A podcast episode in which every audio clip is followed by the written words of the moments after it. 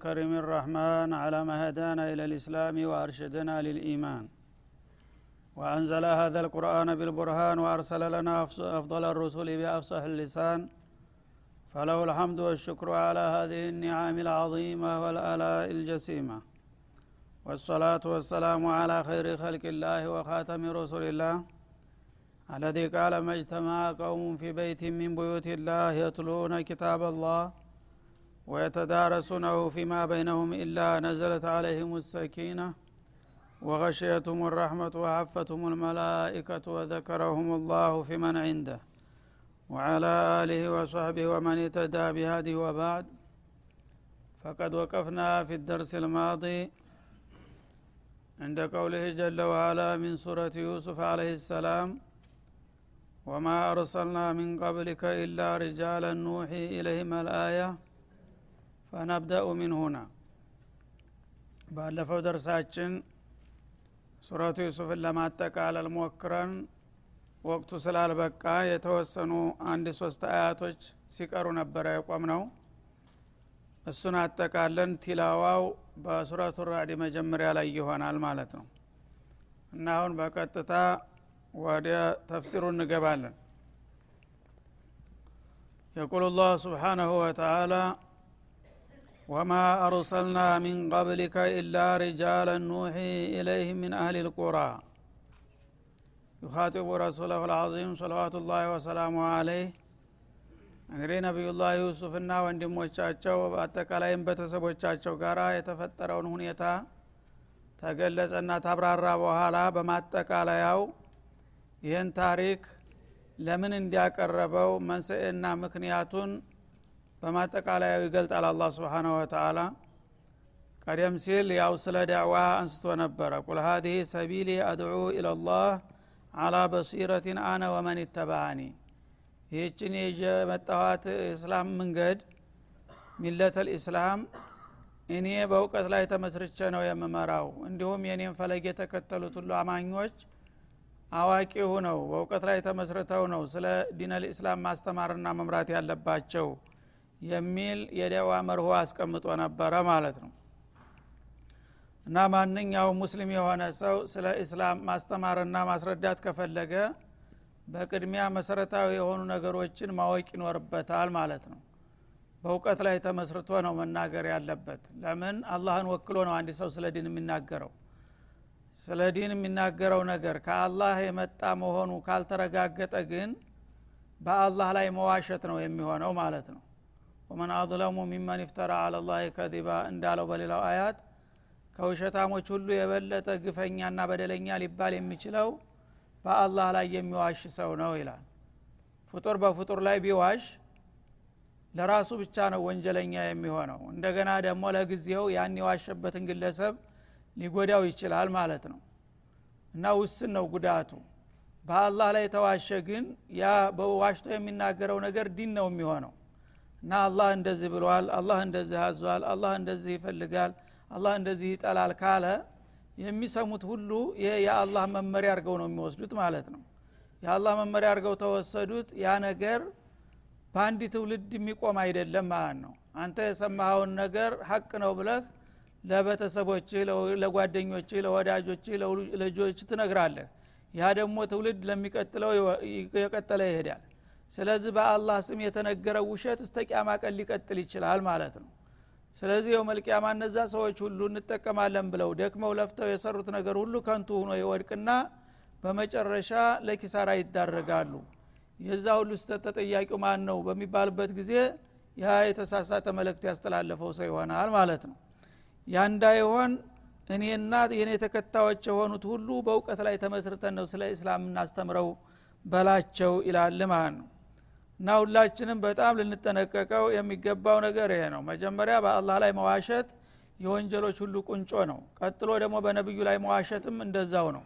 ነቢዩ እንደዚህ ብለዋል ካለ አንድ ሰው ወይም እንደዚህ ሰርተዋል እንደዚህ አዘዋል ካለ በቀጥታ በነቢዩ የሚያምን ሰው ሁሉ ያ የእሳቸው መመሪያ መስሎት ተከትሎ ነው የሚነጉደው ማለት ነው።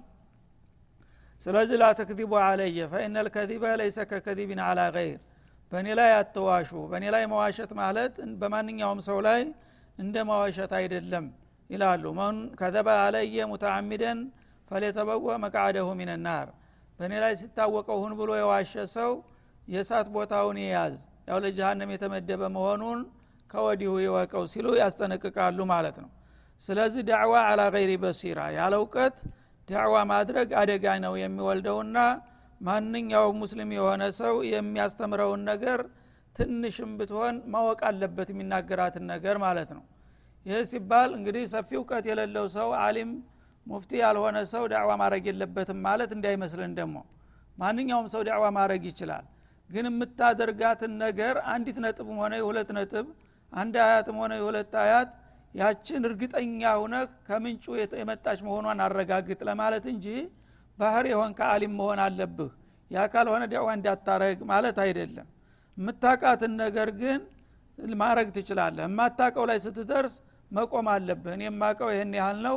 ከዚህ በላይ ደግሞ ሌላ የተሻለ ሰው እንጠይቃለን ማለት እንጂ በመድረክ ላይ ቁም ያለሁኝና የተጠየቅኩትን ሁሉ በሙሉ መናገር አለብኝ በሚል ስሜት አንድ ሰው በዳበሳና በዘፈቀድ ዝም ብሎ የሚሄድ ከሆነ በአላህ ላይ መዋሸትና እንዲሁም በረሱል ላይ መዋሸት መሆን ይሆናል ውጤቱ ያ ደግሞ አደገኛ ስለሆነ እኔና የኔ ተከታይ የሆኑት ሁሉ በሙሉ በእውቀት ላይ ተመስርተን ነው ወደ እስላም የምንጠራና የምናስተባብራችሁ በላቸው የሚል ትልቅ መሰረታዊ መርሆ ያስቀምጣል ማለት ነው።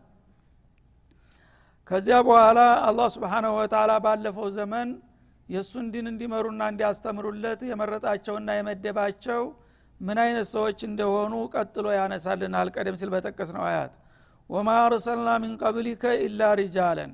ካንተ በስተፊትም የአንተው ቢጤ ሰዎች እንጂ ሪሳላችን እንዲያደርስልን የመረጥነውና የመደብነው ማንም የለም ይላል። ኑሒ ኢለይህም እነዛ ሰዎች ደግሞ በገዛ ስሜታቸውና ፍላጎታቸው ሳይሆን ከኛ በሆነ መልእክት የእኛ የሆነን መልእክት እያስተላለፍንላቸው መመሪያውን እየሰጠናቸው በምንሰጣቸው መርሆ መሰረት ቁመው ነው ወደ ፍቃድ ህዛችን የጠሩት ይላል ማለት ነው። ሚን አህሊል ቁራ እንደገና ደግሞ ተከተማ ኗሪዎች የሆኑ ናቸው። ሁሉም ነቢያዎች ነቢዮች ከተሜዎች ናቸው ማለት ነው። የባላገር ነቢይ ልኮ አያቅም አላ ስብንሁ ወተላ ምክንያቱም የሰው ልጆች በተወሰነ ደረጃም ቢሆን እውቀት የሚያገኙት ለዲንም ሆነ ለዱንያቸው ንቃት የሚያገኙት ከተማ አካባቢ ሲኖሩ ነው ማለት ነው። ከተማ አካባቢ የሚኖሩ ሰዎች ነገሮችን የማመዛዘን የመረዳት የማስረዳት ችሎታና ብቃት ይኖራቸዋል ማለት ነው። አላህ ደግሞ ስብሓነ ወተላ መልእክቱን የሚያስተላልፈው ከሰዎች መካከል የተሻለ በሚባለው ወገን ነው። ስለዚህ ሁለት ነገሮችን አስቀመጠ መስፈርት ማለት ነው። አላህ ነቢይ ሊያረገው የሚችለው አንደኛ ወንድ መሆን አለበት ሴት ልክ ያላቅም ነው የሚለው አላ ስብን ወተላ እና ሪጃለን እንደገና ደግሞ ከሰው መሆን አለበት ከጅን ልኮ አያቅም ወይም ደግሞ መላይካን በቀጥታ ህዝብ መካከል ገብቶ እንደ ተራ ነቢይ ሆኖ ሊያስተምርም መድቦት አያቅም ለነቢዩ ተወካይ ያደረገዋል እንጂ ማለት ነው። እንግዲያውሳ ከሰው ልጆች መካከል አቅመ አዳም ለደረሱ ለበሰሉ ለሰለጠኑ ሰዎች ነው የምሰጠው መለክቴን ነው የሚለው ማለት ነው። እና ለሴት ንቡዋን ሰጥቶ አያቅም እንደገና ለባላገር ላልሰለጠኑ ወገኖች ንቡዋን ሰጥቶ አያቅም ማለት ነው። እንደገና ከጅኖች መካከል ለሰዎች ልኮ አያቅም ጅኖች ለራሳቸው ተልኮላቸዋል የራሳቸው ወገን ወይስ የሚለው ኪላፍ አለው። ለሰው ግን አለመላካቸው የተረጋገጠ ነው ማለት ነው። እና ይህን ያለበት ምክንያቱ ምንድ ነው ሙሽሪኩ ልአረብ በወቅቱ ነቢዩ አለ ሰላቱ ወሰላም ተልክ ያለሁ ብለው በሚመጡ ጊዜ እና አላህ ከፈለገ ሰው ከሰው እንዴት በልጦ ይላካል? በቀጥታ ለምን መላይካ አይልክም?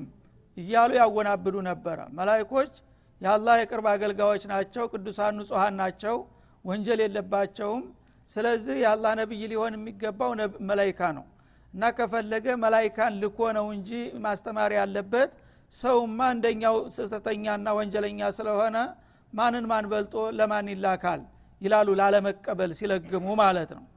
እንደገና ደግሞ ለሰው መላክ ካለበት ሀብታም ባለጸጋዎች መሆን አለባቸው ይላሉ መልሰው ደግሞ ማለት ነው ይህንም ለዛ አባባላቸው መልስ እኛ ዛሬ ብቻ ሳይሆን ቀደም ሲልም በነቢዮች ታሪክ በተደጋጋሚ የተደረገ ነገር ቢኖር ከሰዎች መካከል ሰዎች ነው መርጠን የላክ ነው ባይሆን ከሰዎች መካከል ወንዶች ናቸው ሴትም ተመርጦ አያቅም እንደገና ደግሞ አህለል ቁራ ናቸው የከተማ ሙታሀዲር መደኒ የሆኑ ሰዎች ናቸው የሚላኩት በማለት የነቢያት ታሪክ እንዴት እንደመጣ በአጭሩ ያስቀምጣል ማለት ነው ኢላ ሪጃለን ኑሒ ኢለይህም የእኛን መልእክት የምናስተላልፍላቸው የሆኑ ወንዶች እንጂ ሴቶችን ልከን አናቅም ሰዎችን እንጂ ጅኖችንም ልከን አናቅም።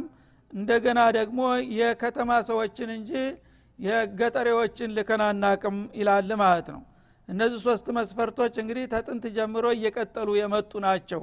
በዚህ ክልል እስከሆነ ድረስ ነብይ ሊሆን ይችላል። እናንተ እንዳላችሁት መላይካ ወይም ደግሞ ሌላ የተለያዩ አካሎች በእኔ ዘንዳ ተቀባይነት የላቸውም ማለቱ ነው። አፈለም የሲሩ ፊልአርድ እና ይህን ታሪክ ደግሞ ለማረጋገጥ ከፈለጉ እነዚህ የሚቃወሙት ወገኖች በወቅቱ ማለት ነው በምድር ላይ ለምን አይሄዱም ይላል። ፈየንظሩ ከይፈ ካነ አቂበቱ ለዚነ ሚን ቀብሊህም ከእነሱ በስተፊት የነበሩት ህዝቦች ፍጻሜ እንዴት እንደነበረ ለምን አይመለከቱምና አይረዱም አያስተውሉም ይላል። ማለት ምንድ ነው የነቢዮች ታሪክ እንዴት እንደመጣ ለማረጋገጥ ከፈለጋችሁ እናንተ በተለያዩ ነቢይ በተላከባቸው ክልሎች እየተዘዋወራችሁ ጥናት ማካሄድ ትችላላችሁ በላቸው ማለት ነው። እኔ ነገርኳችሁ የማይገባችሁ ከሆነ ሂዱና እስቲ በማንም ሀገር ነቢይ ሴት ነቢይ ተልኮ ያውቃለ ብለ ጠይቅ ፈለግከው ሀገር ሄደህ የለም ነው የሚል የታሪክ ማህደር በሙሉ ማለት ነው እንደገና ገጠር ተልኮ ያውቃለ ብትለው የለም ነው የሚለው ማለት ነው። ጅን ወይም መላይካ ደግሞ በገሃድ ህዝቦች ጋር ገብቶ የአላህን ሪሳላ አሰራጭቷል ብትለውም የለም ነው የሚባለው ማለት ነው። እንግዲህ ይህ ከሆነ መልሱ ከየት አንጥታችሁት ነው? ገሌ ሳይሆን ገሌ ነው መላክ ያለበት እያላችሁ ያለ ስራችሁ የምትዘባረቁት ማለቱ ነው። እና ላለመቀበል ፈልጋችሁ ከሆነ ላለመቀበል የመረጡ ሰዎች ደግሞ ፍጻሜያቸው ምን እንደሆነ እዛው እግር መንገዳችሁን በታሪክ ማህደር ልትጠይቁና ልታጣሩ ትችላላችሁ። የአላህ ነቢይ ተልኮ በመጣ ጊዜ ያንን የአላህን መለክተኛ ያልተቀበሉና ያልተከተሉ ብለውም ያስተባበሉና የተቃወሙ ሰዎች ምንድን ነው ያጋጠማቸው ብላችሁ ብትጠይቁ መልሱን ታገኛላችሁ። እናንተ ከመጥፋታችሁ በፊት ይህን አይነት አካሃድ የሄዱት ሰዎች ለጥፋት የተዳረጉ መሆናችሁን ተረርታችሁ እህን ጊዜ ብትመለሱ ይሻላቸዋል ማለቱ ነው። ከይፈ ካነ አቂበቱ ለዚነ ሚን ማለት ከነዚህ ከሙሽሪኩ ልአረብ በፊት ቀደም ሲል የተለያዩ ነቢያቶች የተላኩላቸው ሰዎች ነቢያትን በማስተባበላቸው ፍጻሜያቸውና የመጨረሻ ጣፈንታቸው ምን እንደሆነ ለምን አያጣሩምና አይመራመሩም? እነ ቀውሙ አድ እነ ቀውሙ ተሙድ የሚባሉት እንዲሁም ደግሞ ወደ ኋላ ፈቅ ብሎ ሲካሄድ እነ ቀውሙ ኑህ ኢብራሂም እነ ሉጥ የመሳሰሉትን በዚሁ ኩታ ገጠም ናቸው። ጀዚረት አልአረብ ዙሪያ ናቸው ሁሉም አብዛኛዎቹ ማለት ነው። እነዛ ሁሉ በተለይ በየተራው ነብይ ተልኮላቸው ባለመቀበልና የአላህን መለክተኛ ባለመከተላቸው ምን መዘዝ እንዲያጋጠማቸው ለምን አያጣሩምና አይረዱም? ይህንን ቢያረጉ ኑሮ ተጥፋቱ ሊድኑ ይችላሉ ማለት ነው አለበለዛ ያለፈውን ታሪክ ዝም ብለው ደፋፍነውና ረስተው አሁን የግል አስተያየታቸውና ሀሳባቸውን ሊሰጡ ቢሞክሩ ለነዚያ የደረሰው ችግር በእነሱም ላይ ሊደገም ይችላልና መጀመሪያ ሲሆንን የምላችሁን ስሙ። ካልሆነና ካልመሰላችሁ ደግሞ ራሳችሁ በተለያዩ ጎረቤት ሀገሮች እየተንቀሳቀሳችሁ የነቢያትን ታሪክ አጣሩና ተረዱ በላቸው ይላል ማለት ነው። أفلم يسيروا في الأرض ማለት በዙሪያቸው ባሉ ክልሎችና ሀገሮች ለምን አይሄዱም? فينظروا كيف كان عاقبة الذين من قبلهم ከእነሱ በስተፊት የነበሩ መሰል ቢጤዎቻቸው ካሃዴዎች ነቢያትን በመካድና በማስተባበላቸው የመጨረሻ ፍጻሜያቸው ምን እንደሆነ ለምን አይመለከቱም? ይላል። ወለዳሩ ልአኪረቲ ኸይሩ ሊለዚነ ተቀው አፈላ ታዕቂሉን ይሄ ደግሞ የአላህን ሪሳላ ላለመቀበል የምታንገራግሩት ይቺ ጊዜያዊ ህይወታችሁ የተነካችባችሁና ተቀናቃኝ መሪ አለቃ የመጣብን መስሏችሁ በምቀኝነት ነው። ይህን አይደለም ማሳሰብ ያለበት። ልታስቡበት የሚገባው የመጨረሻው ሀገር ነው። አንድ ሰው በመጪው ዓለም በአኸራ የከሰረ እንደሆነ መነሻና መካሻ የሌለው ኪሳራ ውስጥ ነው የሚገባው።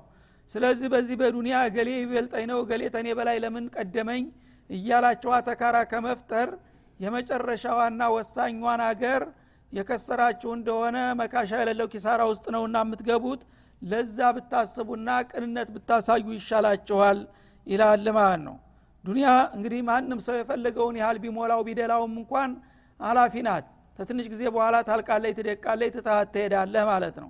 አኸራ ግን በመጥፎም ሆነ በመጎ ሁኔታ አንድ ጊዜ እድልህ ከተወሰነ ማለቂያ የሌለው የመጨረሻ መዋጫ የሌለው ኪሳራ ውስጥ ነው የምትገባው። መልካም እድልም ካገኘህ እንደዛው ነው ስለዚህ አንድ ሰው በጣም ሊያስብና ሊጨነቅ የሚገባው ለመጪ አለም ነው ማለቱ ነው።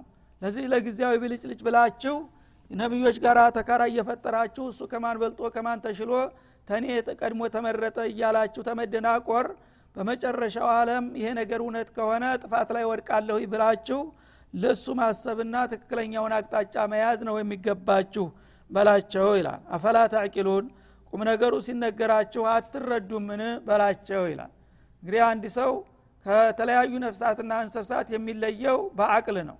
እና አቅልን የሰጠው አላህ ስብንሁ ወተላ ጠቃሚና ጎጁን አመዛዝኖ የሚጠቅመውን ሊመርጥበት ነው ማለት ነው። እንግዲህ አቅል ተሸክሞ ሲያበቃ የሚጎዳውን ነገር እንደ ጠቃሚ የሚጠቅመውን እንደ ጎጅ የሚያደርግ ከሆነ ከእንሰሳ የባሰ ከንቱ ነው የሚሆነው ማለት ነው።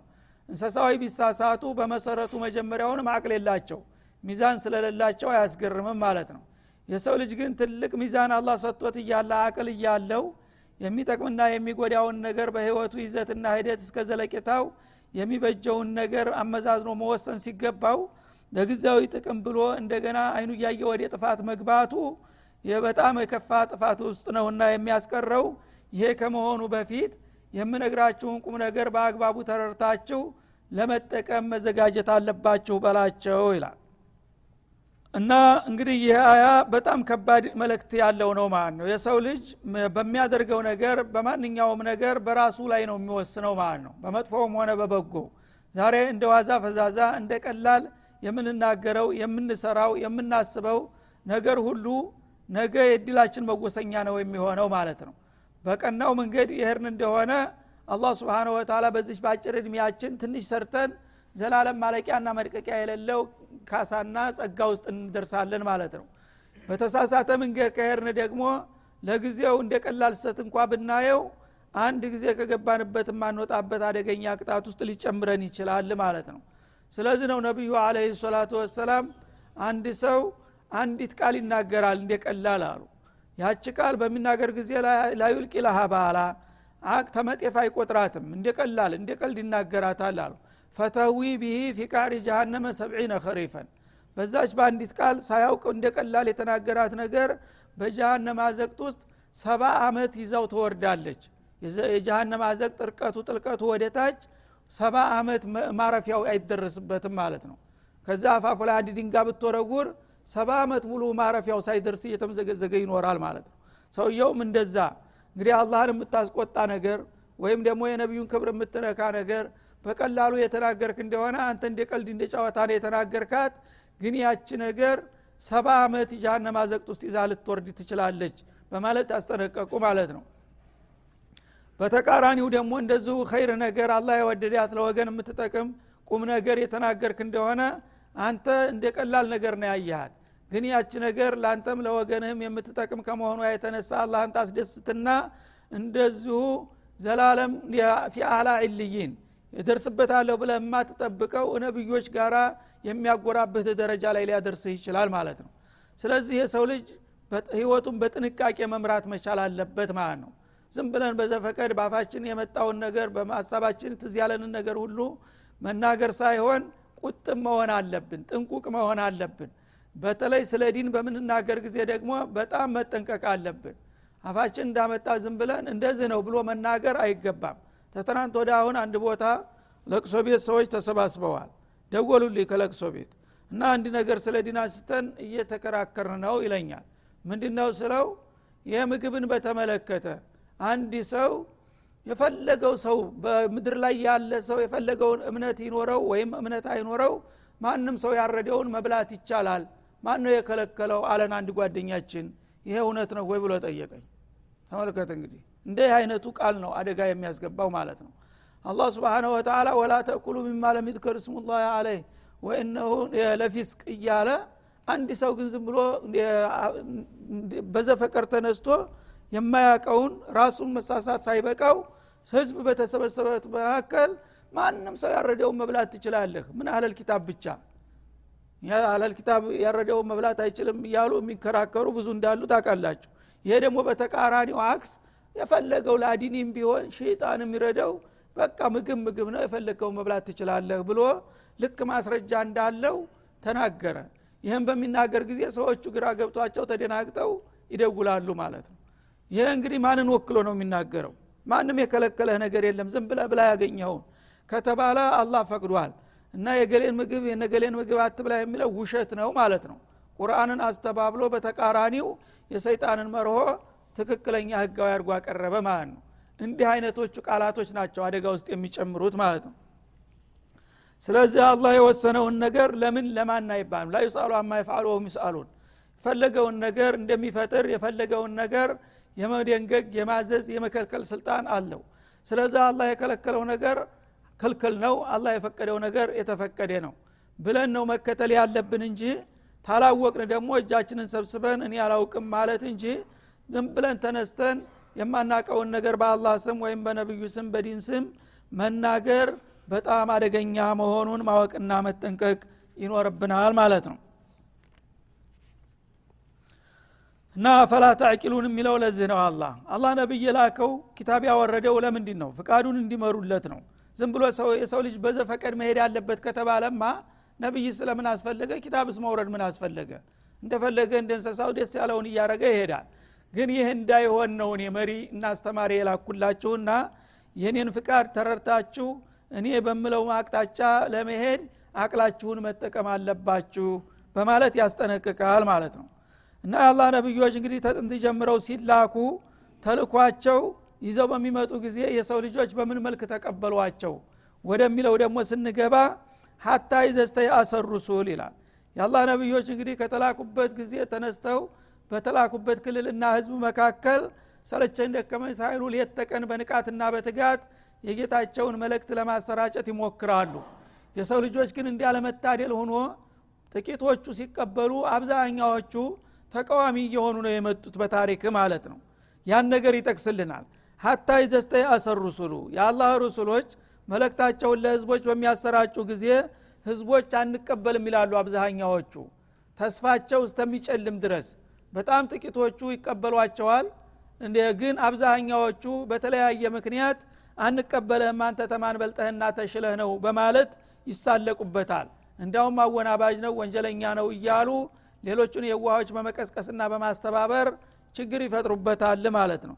በዛ ጊዜ እነዚህ ሩሱሎች የስ ላይ ይደርሳሉ። እንግዲህ ካሁን በኋላ ማንም አያምንልኝም በቃ ህዝቦች ክደውኛል ብለው ተስፋቸው ይጨልማል ማለት ነው እዛ ደረጃ ላይ በሚደርሱ ጊዜ ወዞኑ አነውም ቀድ ኩዚቡ። እና ካሁን በኋላ እኔ እንግዲህ ተስተባብል ያለሁ እንደ ውሸታም ተቆጥር ያለሁ በአገሬ። ማንም ሰው ብነግረው የሚሰማኝ የለም የሚል ደረጃ ላይ በሚደርሱ ጊዜ ይላል ጃአሁም ነስሩና በመጨረሻ የእኛ እርዳታ ይመጣላቸዋል ይላል። መጀመሪያ እንግዲህ አላህ ስብሓነ ወተላ የመረጠውን ነቢይ ሀላፊነቱን እንዲወጣ ወደ ስራ መስክ ያስገባውና በቃ ሞክር የምትችለውን ብሎ ይተወዋል ማለት ነው። እሱ እንግዲህ ባለ አቅሙ የጌታውን መልእክት ለማድረስ ይፍጨረጨራል ይጥራል ያ ነብይ ማለት ነው። ሰዎች አላህ የወፈቃቸው ጥቂቶቹ ይቀበሉታል ይከተሉታል። አብዛኛዎቹ ግን ጸረ ነብይ ናቸው ተወትሮ ጀምረው ማለት ነው። ምክንያቱም ያለመዱት ያላወቁት ነገር እንደገና ደግሞ ጥቅማችንን ያካብናል ብለው የሚሰጉት ነገር ስለመጣባቸው ያስተባብሉታል ራሳቸው ብቻ ማስተባበል ሳይሆን ባለስልጣናት ባለጸጋ ጎሳ መሪዎች ተሰሚነት ያላቸው ሀገር ሽማግሌዎች ስለሚሆኑ ህዝቡን እንዲህ አይነት የማይታወቅ በአባቶቻችን በአያቶቻችን የሌለ ጉድ መጣባችሁ። እንዳትወናበዱ ተጠንቀቁ እያሉ ሲሰብኩት ተሰሚነት ስላላቸው ህዝቡ እነሱ ጋር ግንባር ይፈጥርና ይህን ነቢይ በቀጥታ ጀርባ ይሰጠዋል ማለት ነው። የዛ ጊዜ በቃ እነዚህ ሰዎች እንግዲህ አይቀበሉኝም እንዳ በከንቱ ደከምኩኝ እንጂ ካሁን በኋላ ምንም የሚቀበለኝ ሰው የለም ብሎ እድምዳሜ ላይ ይደርሳል ማለት ነው። እና አብዛኛዎቹ እንዳልተቀበሉትና ለወደፊትም ሊቀበሉት እንደማይችሉ ይሰማዋል ነብዩ ማለት ነው።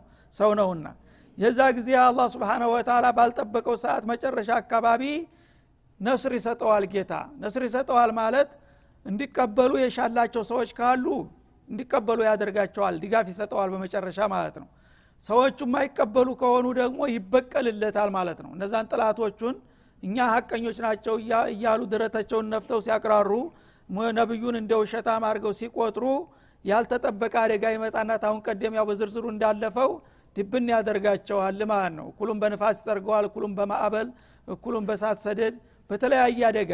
የዛ ጊዜ ውሸታም ተብሎ እንግዲህ በአንድ ድምፅ የተወገዘው ነቢይ እውነተኛ መሆኑ ይረጋግጣል በመጨረሻ ማለት ነው እና የእኛ እርዳታ ይመጣላቸውና ፈኑጀ መነሻ ከነቢዩና አብረውት ካሉት ተከታዮቹ ጋር ያሉትን ተከታዮች እናድናቸዋለን ከአደጋው። እነዛ አመፀኞቹና ከሃዲዎቹ በጥፋታቸውና በክፋታቸው የአደጋው ሰለባ ሲሆኑ የተወሰኑት ደግሞ አላህ ዳኝ ያላቸው ነቢዩ ጋር ያሉት ይድናሉ ማለት ነው። ወላ ዩረዱ በእሱና አኒል ቀውም ልሙጅሪሚን ከነዛ ጠማማ ከሆኑት ህዝቦች ግን አደጋችን ከመጣ የሚገታው የለም የእኛ ቅጣት አንዴ ከተላከ ማንም ኃይል ሊገታውና ሊገፈትረው አይችልም።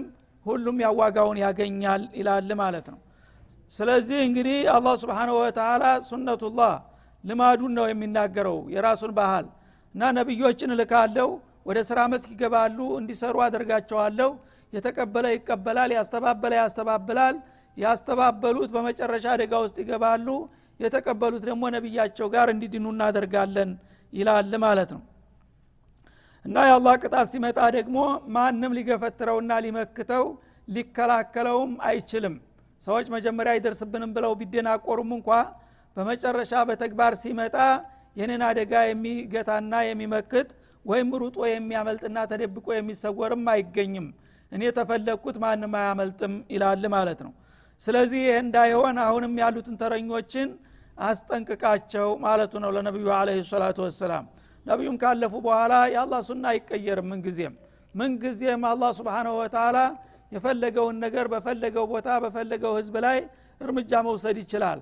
ሀሊመን ላይ ያዕጀል ነው አይቸኩልም እንጂ ጊዜው ከደረሰ በማንኛውም ላይ የሚያደርገው ነገር መሆኑን ነው የሚጠቁመን ማለት ነው هذا وصلى الله وسلم على النبي وآله وإلى لقاء آخر በቀጣው ዙራ የትምህርት ሰምን ደርስ ድረስ የመጀመሪያው ክፍል በዚህ ላይ ይጠናቀቃል አላህ ስብሓንሁ ወተላ በሰላም እንድንመለስ ያደርገን